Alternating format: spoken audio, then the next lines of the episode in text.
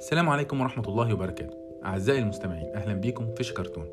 معاكم محمد أبو زيد وحابب في الأول أعرفكم بالقناة ومحتواها. في دقيقة سريعة كده هحاول أشرح فيها إيه اللي ممكن تلاقوه هنا في القناة. أولا عشان نكون متفقين اسم القناة ملوش أي علاقة بمحتواها كل الموضوع إن الاسم عجبني وحسيت إنه ممكن يكون مميز وملفت. الحقيقة إن أنا في مواضيع كتير بلاقي نفسي بفكر فيها وأحيانا بكلم نفسي كمان.